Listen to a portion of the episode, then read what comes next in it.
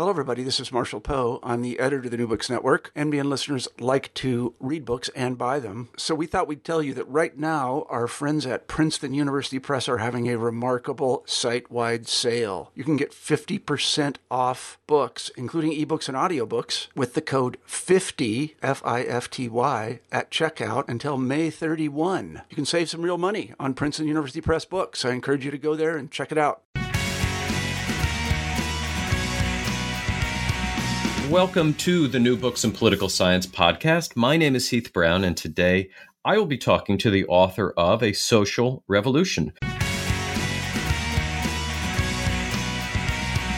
Welcome to the New Books in Political Science podcast. My name is Heath Brown, and today I will be talking to the author of A Social Revolution Politics and the Welfare State in Iran. The book is published by the University of California Press, and the author is Kevan Harris. Kevan is with me today. Kevan, how are you doing? Hi, Heath. I've read the book. Uh, it's a really interesting book. Uh, uh, a lot of this is is new to me, and so I've been very much looking forward to uh, having the chance to to talk about it with you. Before we get to all the interesting stuff in the book, why don't you just share a little bit about yourself and your background and where you are now? Sure. I'm assistant professor of sociology at the University of California, Los Angeles. Uh, this is my first book. I teach uh, development studies here at UCLA, as well as uh, methods in historical and comparative sociology.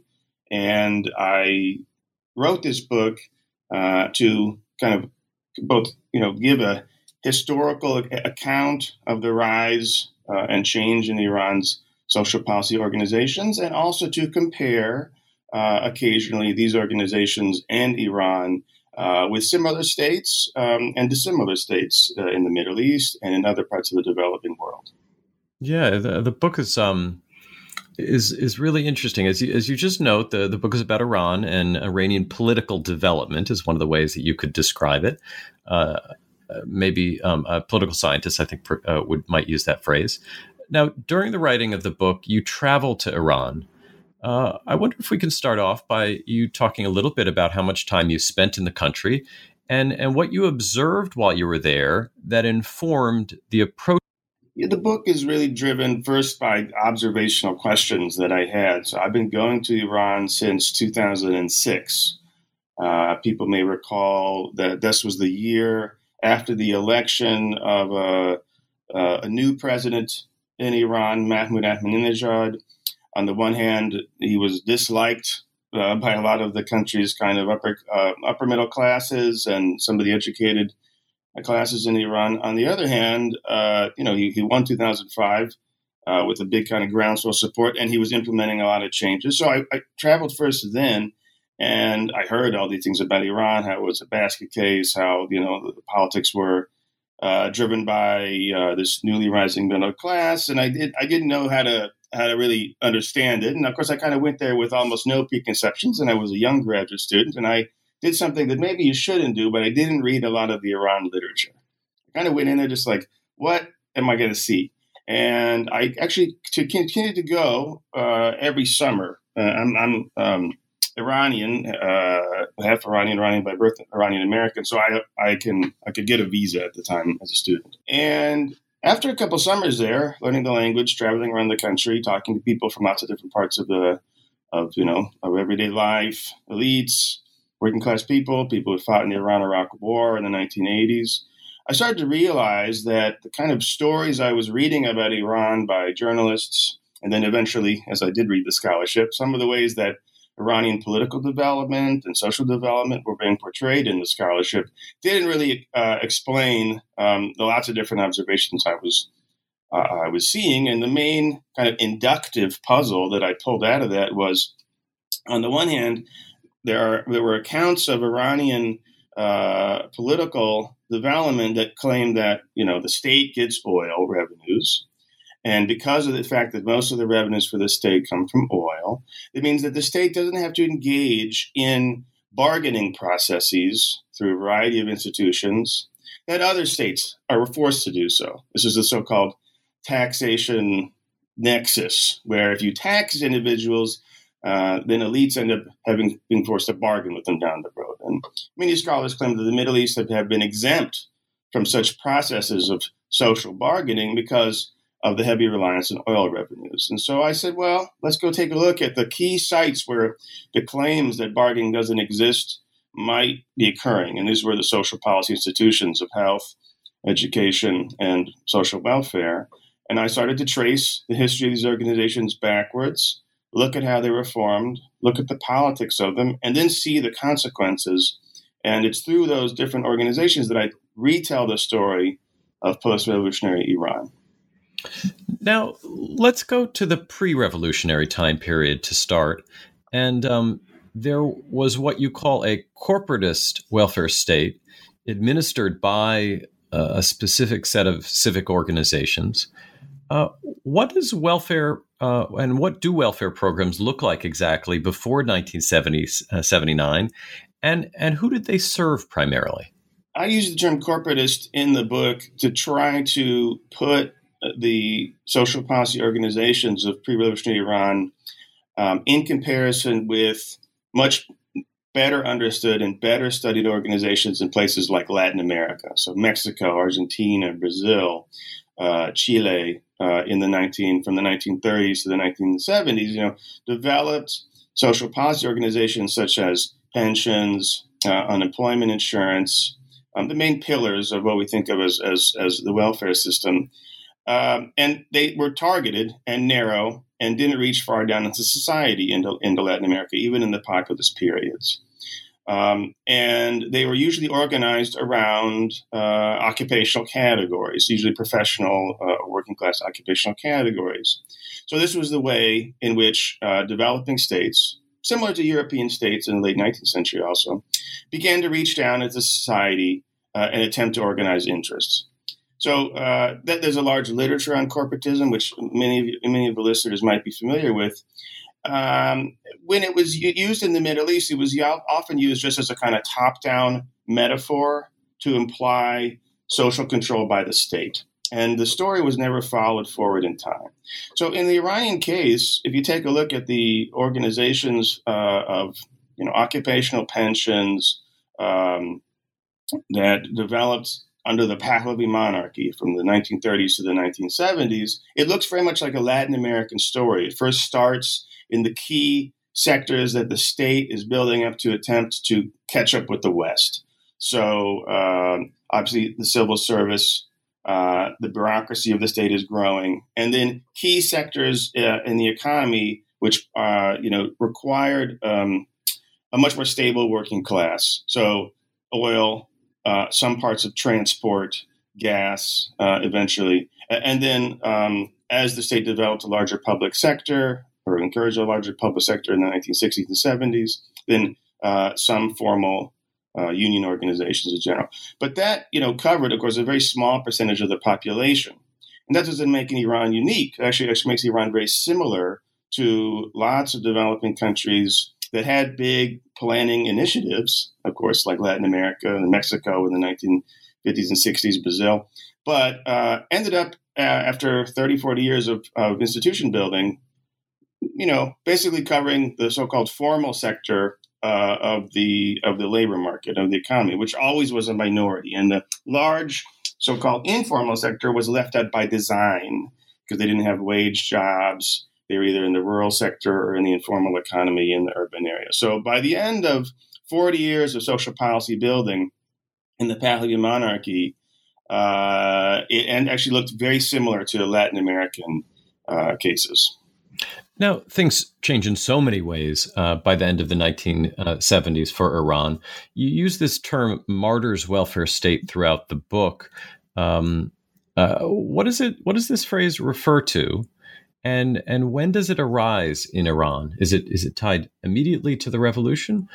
I should give credit to this term where credit is due. So I first read this term "martyrs welfare state" in a kind of one-off sentence in a lesser-known book from the historian Ervand Abrahamian, who's a historian of the Iranian left, uh, usually, and he wrote a book in the late '80s about one of the many left-wing organizations that participated in the Iranian Revolution, the Iranian Mujahideen Uh, and as usual, Abrahamian is a socialist historian. He's kind of like the E.P. Thompson of Iran. So he both writes about the left, but he also makes analytical claims more broadly about changes in Iranian society. And he said that one of the things that the post revolutionary state did after 1979 in Iran was that it, it, it uh, attempted to reach down further into society than the previous government. Um, well, perhaps not attempted, but actually accomplished. Accomplished. And he used the term martyrs welfare state because he was writing this at the end of the 1980s. And in the 1980s, Iran fought an eight year war with Iraq, a war that was never formally declared by either side, as many Third World Wars tend to be.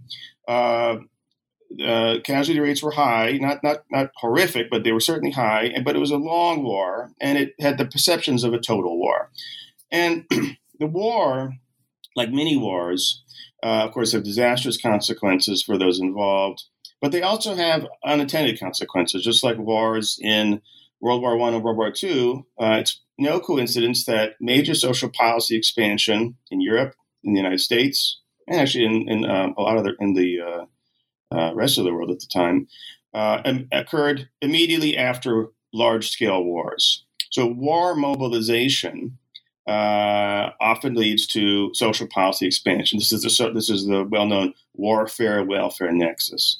So, in Iran, we see this process at work. And but you know the way it works in every case can be you know can be is quite it can be different.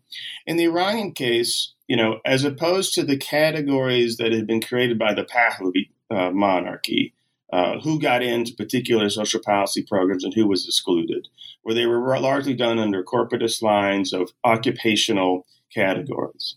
After the revolution, uh, the categories changed about who could belong, apply to, and were eligible for uh, new social, new and existing social policies, such as um, primary health care to rural villagers, such as um, um, veteran access to higher education and veteran family access to higher education.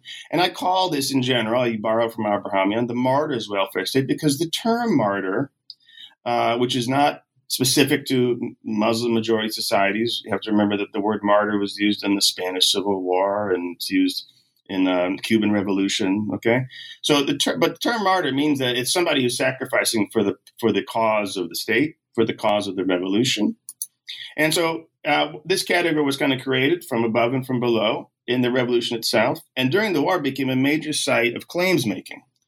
So, uh, in fact, the whole concept of martyrdom sort of all of a sudden had a set of laws that went around it who could claim to be a martyr, or at least a uh, someone who had sacrificed for the war, and then a variety of social policy institutions were created to, uh, um, you know, give benefits to families out of that. But also in general, anybody who claimed participation in revolutionary or wartime mobilization also began to make claims on the state based on those experiences. So the one of the main uh, transformations in the social policy arena in Iran after the revolution was the creation of a whole new set of parallel uh, social welfare organizations that were explicitly revolutionary, meaning they were explicitly tied to like the victory of the revolution, the victory of the war, etc. And so I lay those out in the book, uh, and I, I, I classified this sort of set of social policy institutions as a martyr's welfare state, which did not displace the previous Pahlavi organizations of pensions and you know, social security. In fact, they were created and ran parallel alongside of them and to a certain extent, they still both uh, exist in parallel today. And and this this you look at the area of, of healthcare in, in particular and and and talk about this the village health house system as one of the ways in which this welfare state is is administered in the area of health. I wonder if you could just talk briefly about the village health house system and how it worked to uh, to uh, distribute healthcare and provide healthcare information um, in, in a pretty innovative way. For scholars of health policy, let's say in China uh, uh, under Mao, or um, you know the Cuban Revolution, uh, or maybe Bangladesh, or some other cases, the story in Iran is not too strange. But the story in Iran had never been told, I think, properly So I decided to devote a lot of time to understanding the healthcare system in Iran. Why?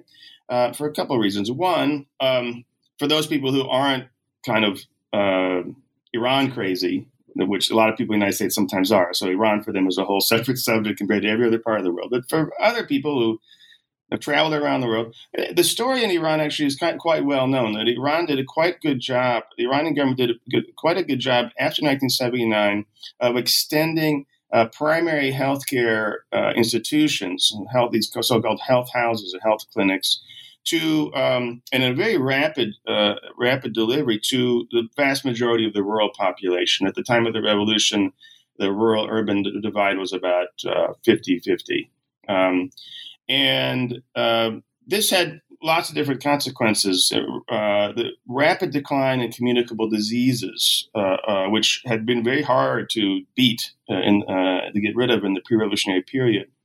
And then eventually, over time, uh, the decline in fertility rates and the shrinking of family sizes in Iran. Iran went from a birth rate of around six to seven at the time of the revolution, which wasn't because of the revolution, had been existing beforehand. And then uh, by 2000, uh, Iran's birth rate was down to so called parity levels, which is about 2.1, 2.2 children per family. So it's one of the fastest demographic transitions in world history, going back you know, to all of it. Uh, and so the, the, the, delivery of healthcare, uh, the establishment of a level of trust between uh, peasant and village life and state institutions in these arenas. And of course, the concomitant expansions in primary education for women, uh, for girls, all these played a role. It's a complex process, but played a role in um, the access, also access to birth control and family planning played a role in the shift in demographics. And, you know, I'm not a demographic determinist. Sociologists generally aren't allowed to do this. But, but, but it, does make a difference uh, if you're having two kids or having seven in the ways that, you know, in the kind of Gary Becker sense, you, you think about, you know, what, what do you, what the point of these kids are and how much you're going to invest in them. And also, uh, especially for girls, you know, is it worth them to, worth to send girls to uh, school. And we know that in Iran, uh, at least for the last 20 years, there's been parity rates uh, between boys and girls going to high school and going to college. Now, you start and then finish the book with the Green Movement and the protests and electoral politics of the more recent time period. So, uh, how does this development of the welfare state uh, with these parallel uh, institutions established that have different um, but but overlapping histories. Um, how does this help us to understand the the politics uh, and the welfare state of Iran today?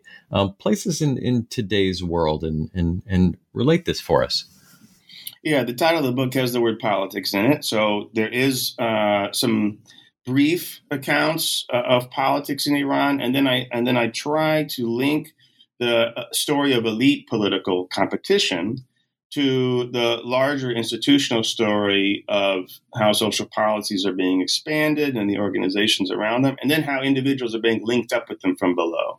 So there's lots of books already on elites in Iran. Uh, Iran is a country largely studied uh, by elites, for elites, about elites, and um, whether the elites are good or bad is usually this the you know someone's someone's interest. But elite-centered narratives of Iran dominate the historiography and dominate the political science literature. So I mean, this is a, a book that really tries to get a bottom-up uh, account of social change in Iran while still taking into account, you know, the, the way that the political structure matters. In that sense, I mean, it's a book about political development. I agree with you. So, in that sense, you know, um, Iran is a contentious society. There's been uh, many instances of uh, popular upsurges. The 79 revolution is the most famous one, but the largest uh, set of public protests since 1979 occurred in 2009 uh, in the months after, and largely weeks after the uh, summer's presidential election, where Mahmoud Ahmadinejad was up for re-election, um, when he was uh, when his vic- victory was declared rather rapidly after the election, a lot of people believed that there was fraud, but the perception of fraud was was wide. And I was living in Iran at the time; I was there for field work, and I, you know, saw this occur in front of me, and it it actually helped me rethink uh, the account of what a book about Iran should be, because it, it, the book about welfare systems shouldn't be a book about stasis. It shouldn't be a book about how states create social policy institutions and welfare systems, and that leads to lack of change. And if you remember in the 1960s in the welfare state literature in the United States, a lot of the discussion of social policy was about how social policies tend to control people. The, uh, there was a debate by liberals and Marxists over our welfare systems controlling individuals? Of course, that debate went out the window once the welfare state in the United States declined and nobody got more rambunctious. Nevertheless, the, the, level of debate of the 1960s in the welfare literature is exactly the level of debate today and how scholars and public intellectuals discuss social policies in the Middle East and actually lots of the developing world. Think about China. So I wanted to show that just because individuals are linked to the state through social policy institutions, this can't automatically be called patrimonialism, patron client relations, or more importantly, actually, attempts, uh, successful attempts by the state to control individuals and keep them from protesting. So, you know, the main puzzle is like, look, there's all these people in 2009. It was covered widely in the Western media. These people look educated. They tend to be, they're mobilized. They share information quite widely. Uh, and they clearly have some kind of social power that they can get out in the streets and push back against the state. Were these people linked to the state at all, or were they totally autonomous and somehow grew out of Zeus's head? The minute I talked to any of these people, I was like, so, you know, where did you get this education? How did you come to, you know, be in this kind of social position? All many of them told stories about how they rose up through the same social policy institutions that I've been talking about in this interview. So the revolution itself and the war created a new set of social policy institutions that linked up with older ones. This expanded access to all kinds of upward mobility uh, pathways for you know a, a, changing Iranian society.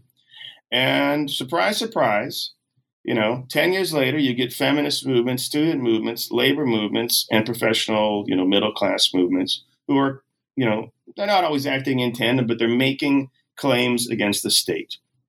So the account of Iran and probably Middle East and, and developing country social policy more generally, where states create social policy institutions to control individuals, they may do that.